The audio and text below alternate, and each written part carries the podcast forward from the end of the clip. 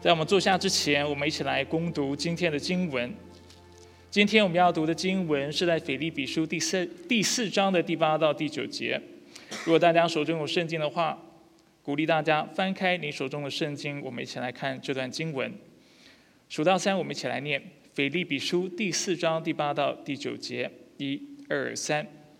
末了，弟兄们，凡是真实的，凡是可敬的，凡是公义的。凡是清洁的，凡是可爱的，凡是有美名的，若有什么德行，若有什么称赞，你们都要留意。你们从我所学习的、所领受的、所听见的、所看见的事，你们都要继续去做。赐平安的上帝就必与你们同在。这是上帝的话，弟兄姐妹，请坐。好吧，我们在开始前再次低头预备我们的心，我们来做个祷告。亲爱的天父上帝，一早来到你面前，为今早的敬拜向你身上感谢，为你的教会向你身上感谢，为弟兄姐妹愿意爱你而且愿意来服侍我们向你身上感谢。这实实在在的证明你在我们的当中，而且你是那位以马内利的上帝，你与我们同在。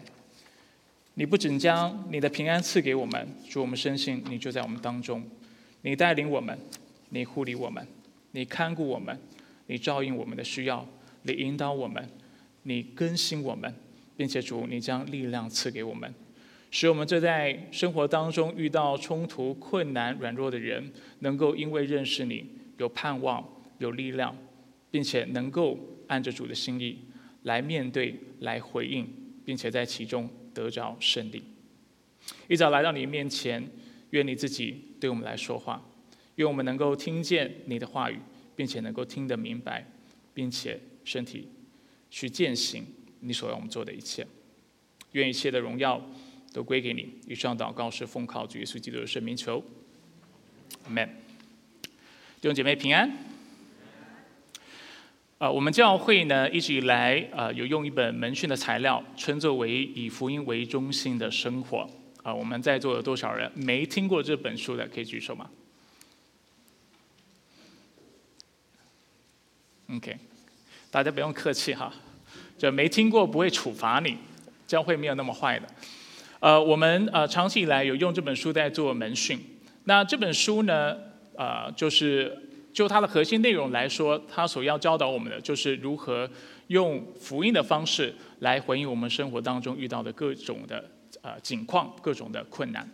其中一章呢，他谈到冲突。他说呢，许多时候当我们在面对冲突的时候，我们都有非常偏激的两种回应：一种是攻击，或者是对峙。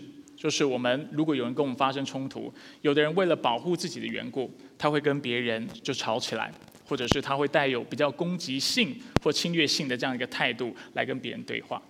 另外一种极端呢，就是逃避 （withdraw），就是他遇到这种情况，他会感到非常不舒适，他也不知道怎么处理，所以他就会可能呃就躲起来、藏起来，甚至就不去面对这个事情，当做没发生过一样。然后啊，希望希望时间啊能够冲淡它，然后也希望久了之后呢，对方也不再计较，然后就当做这个事情没有发生过。那许多时候，我们常常都会用这样的方式来回应我们遇到的冲突，啊，回应我们在生活当中遇到的困难，啊，也来回应我们在社会当中看到的一些的，啊，可能敌视基督教，或者是与我们的信仰、与我们的信念啊不同的这样的观念，或者不同这样的理念。那今天呢，我们要透过菲利比书的第四章八到九节，我们来思考。其实我们可以用不同的方式来回应别人对我们的呃逼迫或者是不公平的待遇的。其实我们是可以用第三种方法，就是不用去用攻击的方法或逃避的方法，但却用以福音为中心。当然，今天我们不会特别去谈这个概念，但是用一个合乎上帝心意的方式来回应我们所遇到的困难以及我们生活当中的问题。所以不用很偏激的，一定要去抵制它。因为这是很多时候基督徒在遇到社会不公，或者是在面对一些比较棘手的社会议题的时候，议题的时候，我们会有的反应。我们会想要啊马上举手，或者是马上要啊提出我们的反对。又有时候，有的基督徒是装作没看到，认为基督徒不应该去啊关注或者是关心这些事情，所以选择用规避或逃避的方式来应对。但是保罗在今天的经文以及上周的经文，都让我们看到基督徒如何在这样的光景、在这样的处境之下，用一个不同的方式来回应。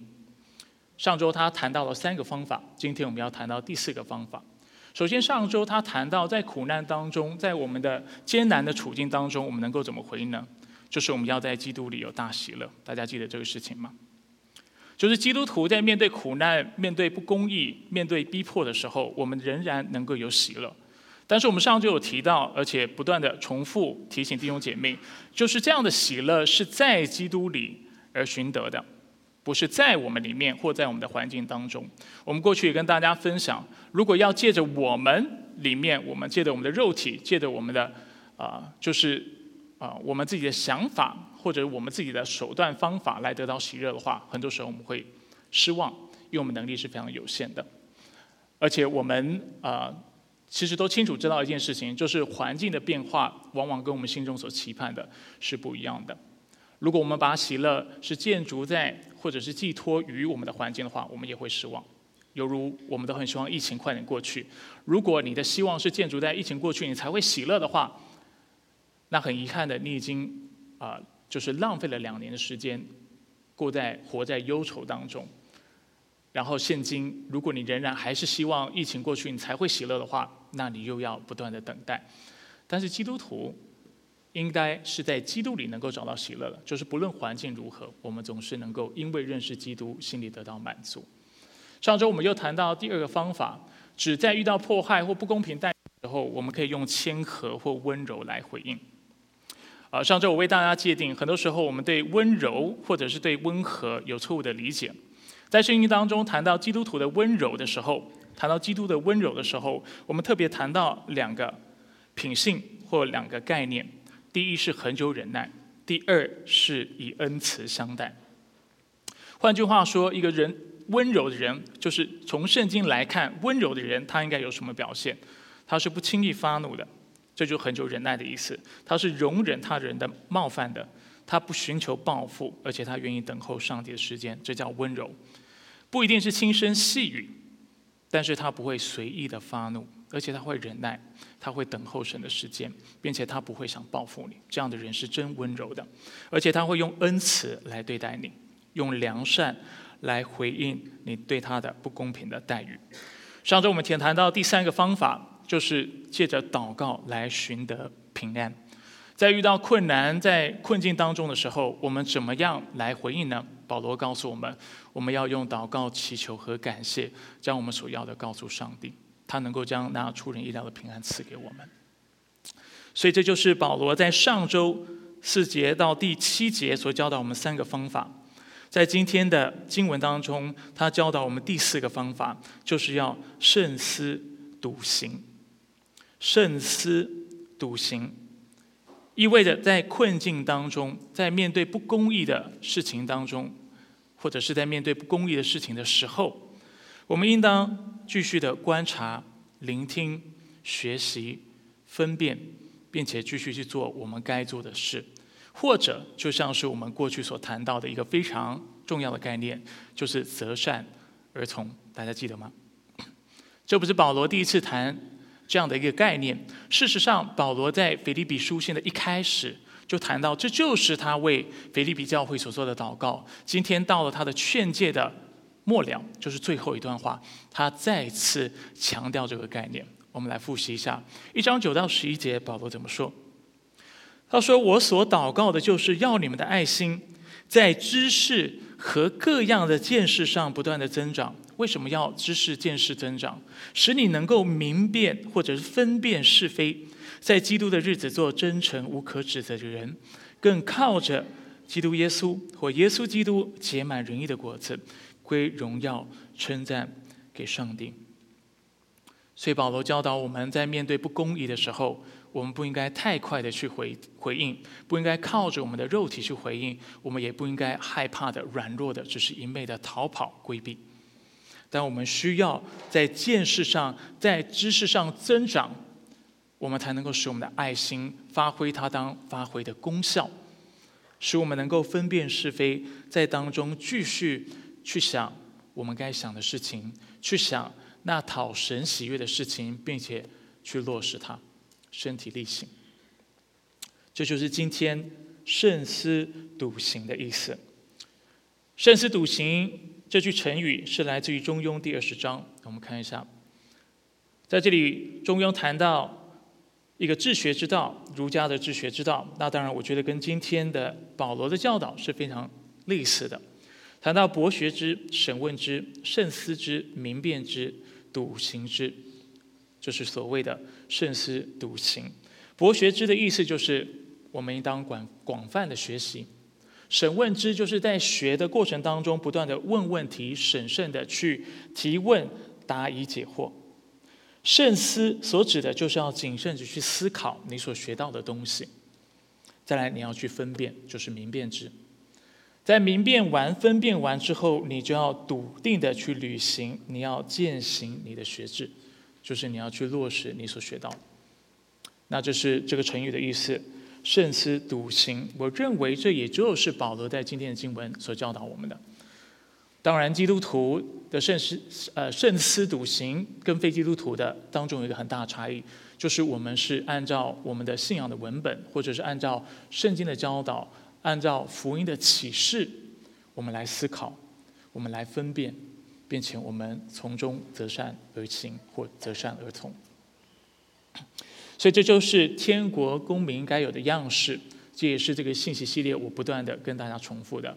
我们行事为人应当与福音相称，或基督的福音相称，又或者我们可以说，我们在地上应当做那天国的国民。虽然活在地上，但总要用那符合福音的教导、福音的启示的方式，或者是天国公民的方式，来回应世界当中各样的问题。所以在遇到一些不公义的事情的时候，在面对棘手的社会议题的时候，保罗今天教导我们，不要太快的去回应，也不要都不回应，但总是要去明辨，要去审慎的思考，并且从从中去做那正确的回应的选择。所以这就是我们今天要谈的慎思笃行。今天信息的大纲有两点。第一点是慎思，第二点是笃行。希望到了信息结束，你会记得这就是我们今天经文的重点。四章八节所谈的就是要慎思，或者是要留意。等一下我没看到经文怎么说。四章第九节所谈到的，就是我们要继续去做，就是我们要身体力行去践行我们所领受的或学习的真理。我们先来看第一点。当我们的环境不如预期的时候，我们应当如何回应？当我们遇到社会不公义，或者是他人对我们的迫害的时候，我们应当怎么样来回应呢？作为天上的公民，我们应当在基督里，首先是慎思。我们先来看经文，四章八节：末了，弟兄们，凡是真实的，凡是可敬的，凡是公义的，凡是清洁的。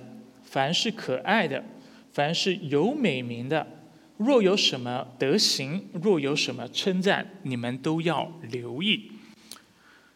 我们从哪里看到保罗要我们慎思呢？就是在这句话或者是这节经文的最后一个短语当中，我们看到你们都要留意。在英文我们可以翻译成 think about, consider, to ponder。或者是中文，我们可以说要去深思，要去熟虑考虑，要去默想。在这里，保罗意思是提醒我们在遇到各样这样的啊社会议题，或者是啊就是环境来的逼迫和冲击的时候，我们要首先要去回忆我们在基督里所学的是什么，这就是我们要慎思的地方，要去思考的地方。我们要去问自己：我们过去在基督里，我们学过哪些的事情？但是这经文不止停在我们要去回忆我们过去所学的事情，它也教导我们，我们也要继续的去观察、去学习我们的环境所教导我们的事情。所以他说要，啊，就是不论是凡事是真实的，凡是可敬的、公义的、清洁的等等。我们都要留意，他所讲的不只是我们过去所领受的教导，有哪些是真实的、可敬的、公义的。他就说，在我们的环境当中，虽然我们不一定完全认同我们面对的事情或我们所面对的不公义，但是总是有一些真实的、可敬的、公义的、清洁的事情，是我们可以去留意和学习的。而这也是基督徒应当面对迫害、不公义、冲突。以及社会议题当有的态度和方式，或者是更简化来说，这就是基督徒生活该有的方式。一方面，我们学习圣经；另外一方面，我们学习上帝的普遍启示，就是他透过这个世界要教导我们的事情。很多基督徒容易落入一个迷思，以为只有我们所明白的真理才是最好的真理。而不信的人，在他们当中没有任何的真理，他们所说的都是荒谬虚无的话，他们所做的都没有任何的价值。但是显然的，这不是圣经的教导，因为圣经它赐下普遍的恩典，而且它也赐下普遍的启示。所以在我们周围有很多人，虽然不认识神，但是他们知道一个良善的生活是什么样子的，他们知道如何待人，他们知道如何谦卑。他们知道，他们甚至比基督徒还要有智慧。当然，他们的智慧某种意义上来说，的确是缥缈的，因为他们的智慧是在上帝以外的智慧，是不尊主为圣的智慧，是否认基督以及否认福音的智慧。所以在许多时候，我们的确会说，啊，外邦人的智慧在基督里也是愚妄的，或者是愚拙的，因为他们否认基督。这样理解是没有错的，但是我们不能因此就说外邦人就没有任何我们可以学习的，在我们的环境当中就没有任何是我们值得留意的、去慎思、去分辨、去参考的。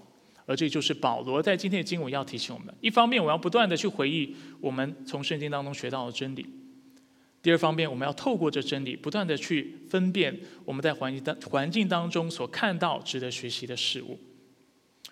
所以在这里，保罗谈到了，在这个经文当中，他给了六个形容词，两个名词。那两个名词呢，就是若有什么德行，若有什么称赞，主要是在总瓜前面六个形容词所做的教导，就是真实的，凡是可敬的，凡是公义的等等。接下来，我们就来花点时间，我们来看这六个形容词，并且来思考，我们怎么样在基督里去学习。肯定我们的文化，某种程度上学习去肯定上帝透过这个世界要教导我们的事情。首先，经文谈到凡是真实的，在原文当中，“真实”这个词 a l e t h i s 它可以用于人或用于事物。当这个形容词是描述人的时候，这代表一个人是诚实的。当这个词是用来描述事物的时候，这指这事物是真实的，是真的。给大家两节圣经的用法，譬如说罗马书描述上帝的真，或者是上帝的诚实，上帝的信实。罗马书三章四节说到上帝是真实的，人人而人都是虚谎的，清楚的看到上帝是诚实的。除此之外，我们看到。约翰福音十九章三十五节描绘见证，应当是真实的，应当是真的、实在的。约翰福音十九章三十五节看说到，看见这事的人做了见证，他的见证是真的，他知道自己所说的是真的，好让你们也信。约翰是指他自己所做的见证，说我所做的见证，关于基督的死都是真的，使你们能够相信，而且他在经文当中描述了基督是怎么死的。换句话说，当我们说到基督徒应当去分辨，而且去学习，凡是真的，我们所指的是追求诚实，而且所谈谈论的也是我们所追求的事物，也必须是真的。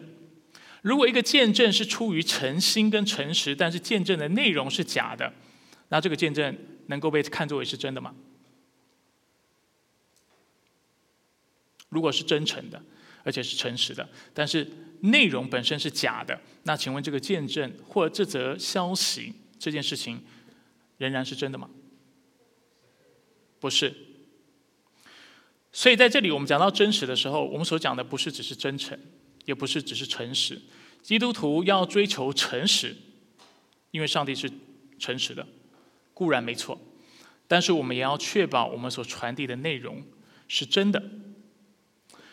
圣经在十诫当中，我们常看到，不是常看到，十诫当中其中一诫嘱咐我们不能做假见证。那在过去不同的场合，我也跟弟兄姐妹交通过，基督徒有责任在公共场合、公共领域、社交媒体等等平台上，不去做假见证，不去传播或者去啊去转发那些错误的信息。你可以是诚实的，也可以是真诚的。但是如果你不去分辨你所转发的消息是否是真的、可靠的、正确的时候，你就是在做假见证。大家懂我的意思吗？见证所指的不仅是为上帝做见证，但却是为我们所说的话作证，或者是为我们所传播的讯息作证。当圣经说不要做假见证的时候，它指的就是我们为人要真诚正直。但是同时，我们所传播的内容也需要是正确的。当然，在我们所在的时代世代当中，要做真的见证，或者是传播正确的消息，有些时候是非常困难的。因为现在所有的媒体啊都是政治化的，大家都是选择自己想谈的事情去谈，选择部分的事实去传播，然后许多对他们不利的。一些负面的消息，他们就不去说，甚至去扭曲它，使得我们这些做平民老百姓的，很多时候是真的是处在一个非常混淆的状态之下。所以某种程度上，我必须说，弟兄姐妹现在借的呃，就是社交媒体或者是借的这些呃各大媒体所接受到的资讯，我们不知道怎么分辨，是情有可原的。某种程度上，因为现在的媒体都不告诉告诉我们事实，告诉我们事实也肯定不是完整的事实。都是选择性的，因为很多事实可能是对他们不利的，所以导导致我们的道德、我们的资讯是混淆的。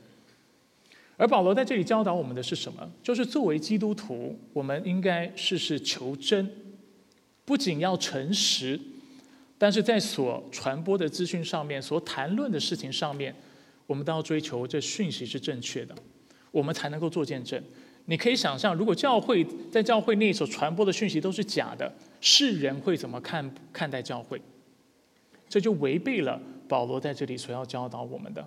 他要我们看看这个世界，这个世界当中有没有一些人、一些渠道，他提供的是真实的资讯的。有的话，我们应当留意，我们应当参考，我们应当分辨，然后选择正确的事情去传递。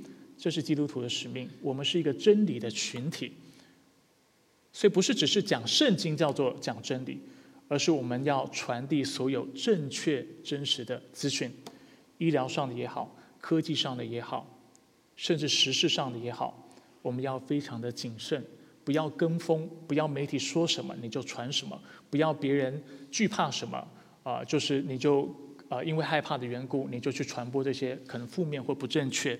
的讯息，这是保罗要提醒我们的。他告诉我们，凡是真实的都要留意，这是第一点。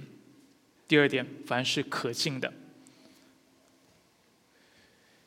，semnas，在原文当中指的是荣誉的、值得的、令人尊敬的、圣洁的、高不可及的，honorable、worthy、venerable、holy、above reproach。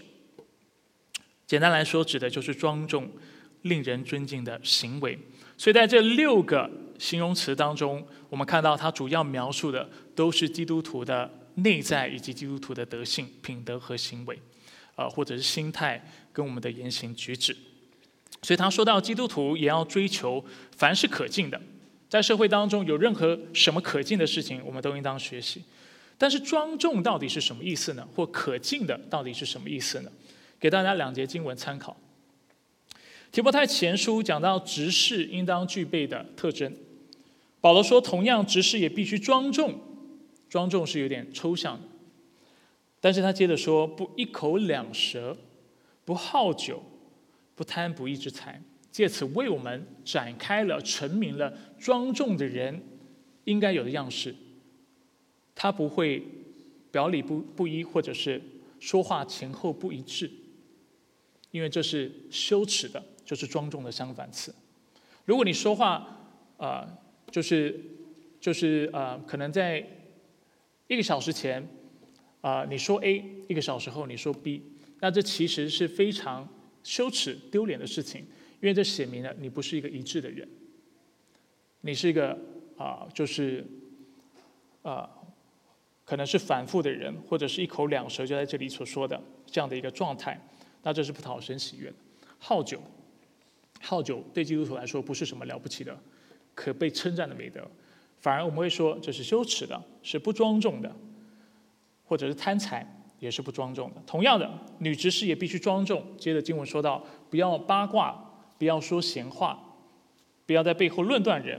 谈到有节制，在原文翻成英文是 sober-minded，就是好酒的相反词，就是你不应当好酒，但是你头脑要非常的清晰，你不要判断模糊，因为这是啊对我们的信仰会使我们信仰或使基督蒙羞的，并且要凡事忠心。在婚姻当中是如此，在服饰当中是如此，在工作待人处事上是如此，这叫做庄重。腓立比书三章十四到十五节也有类似的教导。保罗嘱咐我们：我们无论做什么事，都不要发怨言、起争论，因为在别人面前，我们起争论是丢我们信仰的脸，不是什么可敬的事情，但是使我们蒙羞的事情。教会越爱吵，教会在世界上就越不能产生它所能够产生的影响力。基督徒越爱抱怨，我们就越没有办法在信的人面前做见证，因为这是羞耻的事。保罗告诉我们，我们要追求那可敬的、那庄重的事情。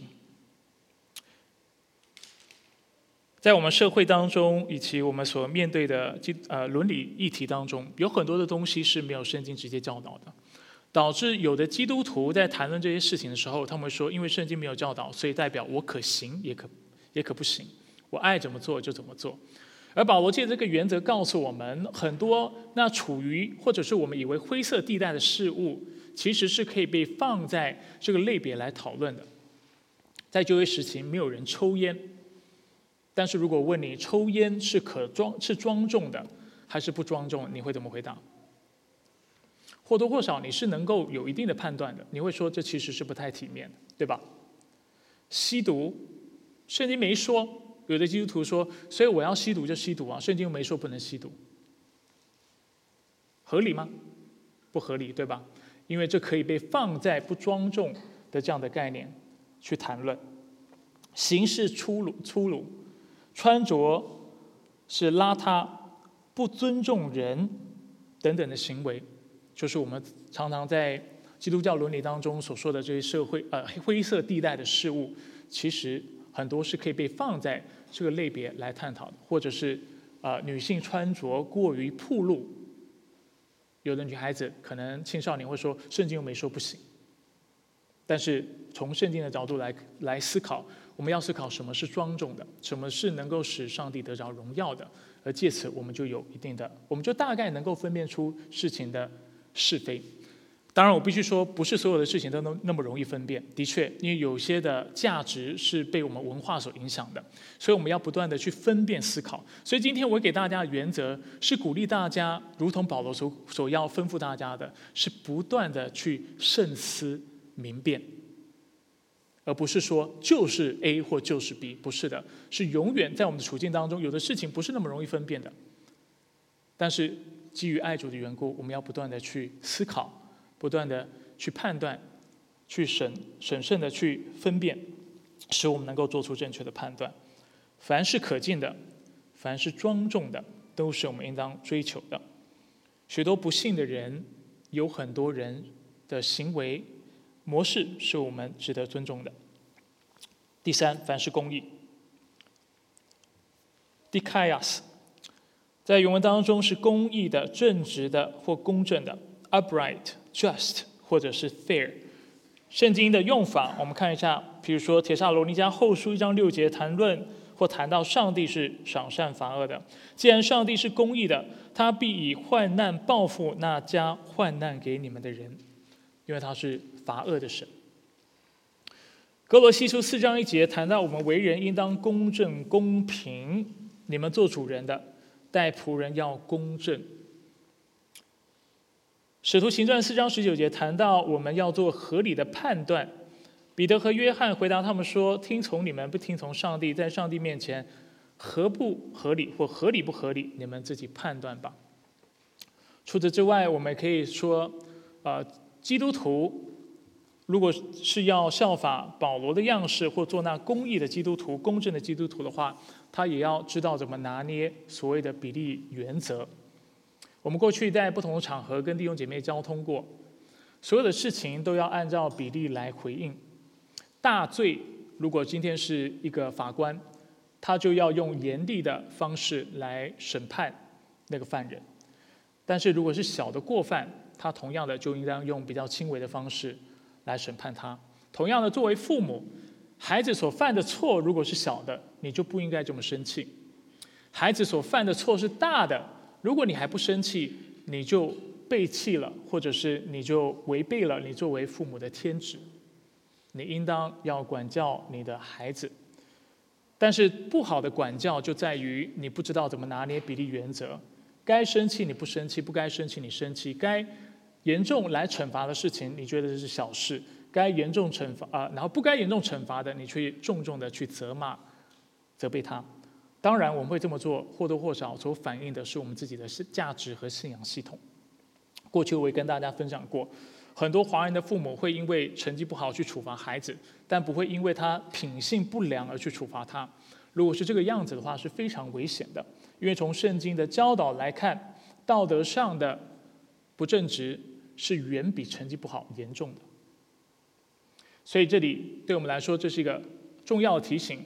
我们应当去留意我们周围，不论是信与不信的人当中，有哪些人是特别有智慧的，他是公义的，是公正的，他是知道怎么样拿捏正确的比例原则来对待他人的。我们应当效法他的样式去学习。所以不是只有基督徒知道怎么拿捏这些原则，当然基督徒知道怎么在基督里，而且按着福音的教导、圣经教导来做。但很多时候我们也做不好哈，我们必须要承认我们的软弱。但是非基督徒有些时候有的榜样是值得我们学习的，这就是保罗要教导我们的。除此之外呢，基督徒也应当注意社会的需要，关心弱势族群，注重社会公益，追求财富分配正义，并且恰当的在我们啊就是所面对的这些事上提供正确的论述，而且用正确的方法来回应，这是公益。用不正确、不正确的方法来回应事情，其实是显明我们的不公义。我们不知道对错在哪里，啊，轻重在哪里，我们不知道怎么拿捏，所以我们很多时候回应会过当，或者是我们会忽视社会的环境的、家庭的、教会当中的不公义。求主给我们智慧，凡是公义的，我们都应当留意，去分辨，去学习。再来是凡是清洁的。凡是清洁的，在原文当中说到的，就是纯洁的、圣洁的 （pure, holy），指的是在动机上以及在品性上是不被罪玷污的。所以他特别强调的是不被玷污、不被污秽的这样的一个概念。让大家看圣经的用法，《提摩太前书》五章二十二节谈到，不可以在别人的罪上有份，但是要保守自己的纯洁。所以你周围的人都在犯罪，不论如何，你不应该跟他一起犯罪。基督徒永远没有权利去说，就是别人说为什么你犯这个错呢？你没有权利说，因为大家都在做。因为圣经清楚教导我们，这是违背真理、违背圣经的教导的。别人怎么做是别人的事情，我们怎么做是我们要向上帝交账的。我们在主面前应当纯洁，有清洁的良心。彼得前书三章二节说：“同样，你们做妻子的要顺服自己的丈夫，这样即使有不信从道理的丈夫，也会因妻子的品性，并非言语而感化过来，因为看见了你们敬虔纯洁的品性或品行。所以再次让我们看到是圣洁的，不会因为环境，因为我们常常会会想要以恶报恶，以眼还眼，对不对？以牙还牙。别人对我们不好，我们就想要用同样的方式对待他们；不幸的配偶对我们不好，我们就要就想要用不幸的人的方式来对待他。在做生意的时候，不幸的人欺骗我们，我们也想要用不幸的方式来去从他身上牟利，或者是陷他于不义。这不是基督徒该有的样式。事实上，在我们周围有许多非基督徒，在这些事上可能做得比我们还要好。他们知道如何爱人。是无条件的，并且在社会公益的参与上上，或者是在啊词汇工作上，啊去济贫、去济灾的事上，他们知道怎么样无条件的去付出。反而基督徒不一定，我们付出了以后还跟他说：“那你要给我机会跟你传福音，或者是你要跟我一起呃做福音的工作，我才去你那里帮帮你。”基督徒很多时候在做善事的时候，当然出于好意，想要把福音传给对方，但是我们是带有条件的。但是这一点，也许是我们可以跟非基督徒学习的。我们的动机应当是清洁的，而且我们如果帮助人，也许我们可以试的是带着无条件的方式来帮助他人。除此之外，基督徒在我们现在所在的环境，应当留意不去说脏话，不去说黄色笑话，不去效法这个世俗人的榜样。呃，现在基本上在美国的各样的媒体，你要不听到脏话，真的是难之又难。呃，最近我开始留意华语的流行音乐哈，因为想要更有效的服侍年轻人，所以我呃已经好久没有听啊，就是华语的流行音乐。那最近也蛮好的，就借着这样的一个接触，也认识一些不不错的歌手。不过这个题外话，重点在于，我发现华语流行音乐也开始会用一些脏话。比起十年、二十年前，以前还好哎，真的，我呃，显然我的年纪比较长，可能对于我们在座的年轻人，以前的流行音乐是没有什么脏话的，但是现在流行音乐越来越有脏话，而且脏话是某种程度上被肯定的，因为这是显示你的态度，啊，显示你的魄力，让你这个人比较有气势。那在教会当中，我也看到很多弟兄姐妹基督徒是喜欢骂脏话的。甚至在跟非基督徒相处当中，说说脏话、讲讲黄色笑话，都觉得是理所当然的。腓利比书告诉我们，这不符合圣徒的体统，大家知道吗？所以，我们虽然环境是这个样子，但是我们却不应该同流合污，我们应该凡事清洁。愿主提醒我们，我们所做的事情是向上帝交账的。第五，凡是可爱的。Plus philis，在原文当中，这个词的意思是喜悦的、欣然的、可爱的、温和的，是 pleasing、agreeable、love、lovely、amiable。那这个词比较特别的地方在于，在整个圣整本圣经当中，就是我们有的圣经的正典当中，它其实只出现过一次，在新约的圣经当中只出现一次。在其他希腊文学里，如果我们要了解这个词的话，意思的话，我们只能透过其他的希腊文学来理解。所指的是友善的，是有恩慈或讨喜的事物和言行。在应用上，这指的是基督徒应当待人有礼，应当恰当的礼尚往来，应当知道知道怎么样用温和或用爱的言语。我们也应当知道怎么样对不同立场的人予以尊重，并且慷慨待人等等。一样，再次谈到很多我们认为圣经没有直接说的一些的良好的态度。啊，我们要非常谨慎。这不代表圣经就完全没说，因为在今天的经文，它就暗示了非常多这样的原则。许多时候，非基督徒可能是比基督徒可爱的，因为很多时候我们以为我们有真理，所以我们就会用很不客气、很没有礼貌的态度来对待不幸的人。而在这样的一个冲突或对话当对话当中，比如说社会议题，很多时候是非常棘手的社会议题。那基督徒因为可能不同意的关系，我们就啊，就是啊，大声的啊，几乎斥责对方，或者是提出我们的反驳，好，甚至在态态度上是攻击性非常强的。结果反而我们看到不幸的人，反而知道怎么样用柔和的态度，用理性的态度。用温柔的态度和友善的态度来回应我们。在这件事情上，我们做的不够好，我们应当学习他们的样式，使我们能够讨上帝喜悦。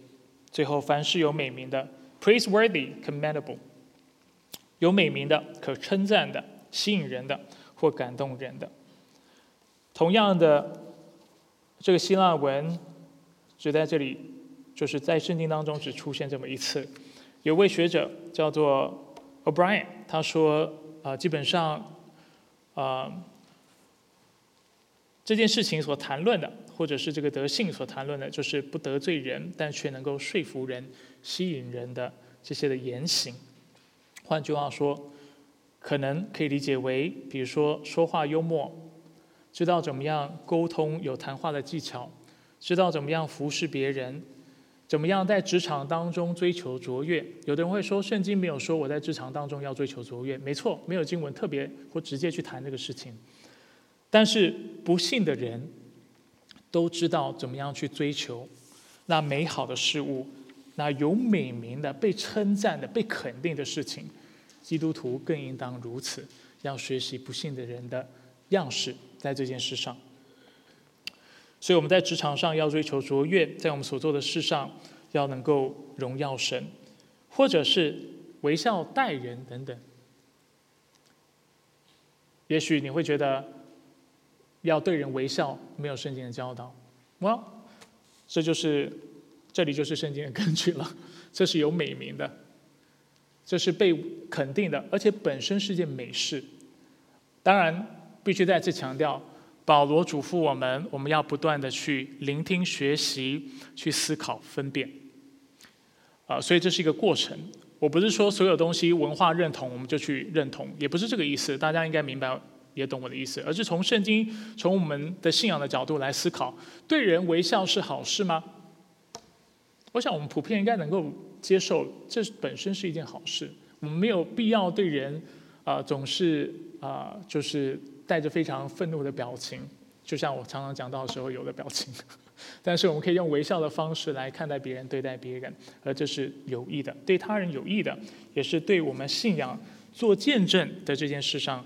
是有益的，所以保罗最后告诉我们：若有什么德行，若有什么称赞，你们都要留意。用这两个概念来总刮他刚才所谈到的这六个形容词：德行就是美德，就是善行；称赞所指的就是可被肯定、可被赞许、赞扬的事情，就是我们刚才讲到的这六件事情。凡是真实的，基督徒应当诚实。而且我们应当追求真理，我们所讲的东西也是要是真的。凡是可敬的，就是我们不应当在行为、行事为人上使基督蒙羞或做那羞愧的事情。我们应当凡事追求公利、公平，按照比例原则公正的去处理。我们应当追求清洁，不论是在动机上，或者是在行为、言行举止上，不被罪所玷污。我们要追求可爱的事情，我们也要追求有美名的事情。而保罗嘱咐我们：若有什么德行，若有什么称赞，你们都要留意，都要观察，都要学习，都要分辨，使我们的主能够得着荣耀。那我想这样的一个教导对基督徒来说是非常重要的。我们。有普遍启示，就是啊，有特殊启示是上帝的恩典，而且透过上帝的话语，我们可以更清晰的去明白上帝在这个世界当中所做的事情。所以没有圣经，其实我们没有办法去分辨刚才所说的这六件事情。实际上没有圣经，我们也不知道我们应当去追求这六件事情，同意吗？因为刚才这六件事情是从哪里来的？从圣经的经文出来的。但是我们要非常小心，不走上极端，就是完全否认这个世界当中其实仍然是有真理存在的。因为上帝他用光照好人，也照歹人；他降雨给好人，给降雨给歹人；他赐智慧给基督徒，也赐某些的智慧给非基督徒。而当中有些他们所拥有的智慧，是基督徒应当学习的。事实上，当我们愿意谦卑的。来思考、学习上帝的话语，来观察上帝所创造的万物，并且去观察我们的环境的话，我们很自然的会得出很多这些可能世俗的人会得出的结论。同样的，这也提醒我们，我们要啊，就是珍惜上帝所赐给我们的百般的恩典，其中包括科技、医疗、法律制度啊这些文化的产物等等，这些都是对我们有益的，当然不一定都是有益的，甚至。有人会出于不孝的动机而去滥用这些东西，这是这是真实的。我们都知道，呃，科技越进步，进步人的力量越大，如果心不被调整，所带来的伤害是越大的。啊，我们常常用二战的原子弹来做比喻。到了那个时候，人其实是啊，越就是人能够发发明啊非常强大的武器，但是这武器若不是被拿来造就祝福人群。不然就是被拿来攻击人。所有的科技，所有的事物都是这个样子。医疗的进步也是如此。如果人心是诡诈的，医疗的进步可以拿来当成生化武器来攻击人，对吧？但是如果人心是正直的，我们就能够拿医疗科技来帮助许许多多在苦难当中、在病痛当中的人。所以求主帮助我们，愿我们能够去留意这些事情，要去慎思。这些真实、可敬、公义、清洁、可爱、有美名的事物。接着，我们要看到，作为天上的国民，我们除了要不断去思考这些事情之外，我们也要去践行、去笃行这些的事情。四章九节告诉我们：你们都要继续去做。你们从我所学习的、所领受的、所听见的、所看见的事，你们都要继续去做。所以刚才看到。要留意是第一个命令，第二个命令就是要我们去做。赐平安的上帝就必与你们同在。在这里，我们看到保罗给了我们四个动词，在中文的翻译是四个形容词，谈到所学习的、所领受的、所听见的、所看见的，就是从他以及成熟的基督徒当中所看到的、学到这些事情，我们都要去落实。这四个动词可以分成两组。每一组有两个动词，第一组谈到的是学习和领受，第二组谈到的是听见和看见。什么叫做所学习的、所领受的呢？所学学习的指的就是腓利比教会跟保罗或从保罗这里所学习到的教导；所领受的呢，所指的就是他们所领受的传统或者是教义。所领受这个词在圣经当中几处有出现，给大家两个例子。通常谈到领受的时候，他们所谈到的是从基督那里所领受来的教义、教导或者是传统，就是要继续传承下去的。哥林多前书十一章二十三到二十四节，我们看到我们领圣餐的时候，为什么要领圣餐？我们继续要遵行这样的圣礼，因为是基督嘱咐门徒或使徒们要传承下来的。所以保罗说：“我当日传给你们的，是从主所领受的。”然后继续讲到主耶稣被出卖的那一夜，拿起饼来祝谢了，就擘开，说：“这是我的身体，为你们舍的。”同样的，为什么我们如今仍然要施行洗礼？因为这是使徒所领受的传统。书章三到四节，格林多前书：“我当日所领受，又传给你们。”每当圣经出现“我当日所领受，又传给你们”。他其实就在讲这个啊传统的教育的传承。事实上，在马太福音二十八章十九节大使命，我们知道耶稣当时是向十一个门徒显现，并且教导他们要去十万名做他的门徒，奉父子圣灵的名给他们施洗，要而且要教导他们去遵守耶稣所吩咐他们的一切的事情。那这其实也是一个传承，使徒。所领受的使命是什么？就是基督所吩咐他们的教导，他们都要传承下去，去教导教会，跟教导后世的信徒，是一个传承的这样的一个概念。所以保罗说到：“凡你们从我所学习的、所领受的，他所指的就是他的教导以及他所传承的。”这种信仰的传统。第二部分，保罗也提到，除了要去，呃，就去落实、继续去做这些他们所领受的教导和传统之外，他们也要效法保罗的样式。那这也是我们过去在呃腓立比书第三章第十七节所看到的。这里谈到所听见的、所看见的、所听见的，就是听说的有关保罗的见证。在腓立比书一章二十九节到三十节，保罗这么说：“因为你们蒙恩，不但得以信服基督，而且要为他受苦。你们的征战，就是你们的这样的挣扎，就与你们曾在我身上见过、现在听到的是一样的。有看到这两个词吗？听见和听见。保罗说：我是为主受苦的。如今你听见了，我是如此为主受苦。”并且你过去也见证我如此为主受苦，所以这就是你们要效法的。所以保罗在这里教导腓立比教会要做的事情，就是除了要按照你们所领受的教导去做之外，你们也要从保罗的榜样，从他的榜样，我们要效法他的样式去行这些事情。所以我们看到保罗在近前的事上，又是言传，又是身教。而我们继续看到，继续去做的应许是什么呢？赐平安的上帝就与你们同在。在上周的信息当中，我们看到上帝能够将平安赐给我们。当我们祷告的时候，大家记得吗？在这节经文，保罗所谈到的不只是上帝赐平安给我们，而是赐平安的上帝与我们同在，是他就在我们当中。这位会赐平安的神，当你愿意效法他的样式，遵行他的话语的时候。你心里能够有这样的确据，他必与你同行，因为哪里有顺服上帝的百姓，那里就有治理他们的君王，就是上帝他自己。阿门。过去我在跟大家解释以马内利的概念的时候，马太福音特别跟大家解释，在马太福音的啊，就是整体的教导当中，以马内利所强调的概念，一方面讲到上帝的同在，另外一方面，他也是告诉我们啊。哪里有上帝掌权的地方，他同在的地方，哪里就有他的拯救。耶稣基督来是要把我们从罪里拯救出来，大家记得吗？马太福音的经文，我们在成根也背过。然后在呃马太福音不同的经文当中，他都清楚的告诉我们，当两三个人奉他名聚集的时候，他就与他们同在。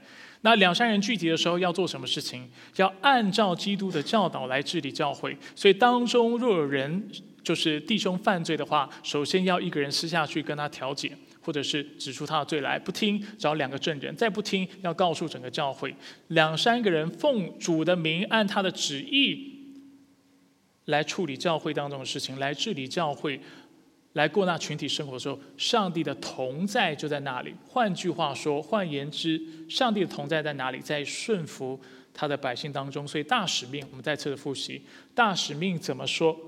大使命说：“所以你们要去，使万民做我的门徒，奉父子圣灵的名给他们施洗，凡我所吩咐的都教导他们遵守。然后看呐，我天天与你们同在，直到世代的终结。哪里有上帝的话语、上帝的教导、上帝的主权、上帝的治理？哪里有上帝的百姓，那愿意顺服他的人，那里就有上帝的同在。同样的，在今天的经文当中，保罗告诉我们，当我们愿意。”审思，并且笃行的时候，按照我们在基督里所分辨，而且择善而从的时候，我们心里要确据，知道那赐平安的上帝，他不止赐平安，他就在这里，他就与我们同在，他必引导我们，保护我们，照应我们所有的需要。我们何时软弱，我们何时也要得刚强。因为上帝的能力要在我们的软弱上显得完全，所以在遇到苦难的时候、不公义、不公平的待遇的时候，我们应当如何回应？很多时候我们是就放弃了，我们感到非常灰心，我们花很多时间去计算别人的恶，去计算别人的不义，我们花很多时间去自卑自怜。保罗说。你不需要自卑自怜，你也不需要逃避，你也不应该凭着血去血气去回应，去攻击对方。你可以做的事情是什么？来到神的面前，去思想那讨神喜悦的事情。凡是真实的，凡是可敬的，凡是公义的，凡是清洁的，凡是可爱的，凡是有美名的。若有什么德行，若有什么称赞，你们都要留意，并且要落实。你们从我所学习的、所领受的、所听见的、所看见的事，你们都要继续去做。赐平安的上帝就必与你们同在。在面对困难的时候，不要浪费时间，去不断的去，好像去计算他人的恶，或者去可怜自己，但却珍惜光阴。去思想那属神的思想，去想那美的事情，去想那荣耀的事情、圣洁的事情、公义正直的事情、清洁的事情、真的事情，不只是不只去想，去分辨，并且去落实。我们在当中必要经历上帝的平安，阿门。愿主的话。成为我们的安慰。我们接下来就来默想上帝的，默想今天的信息，接着下列的问题。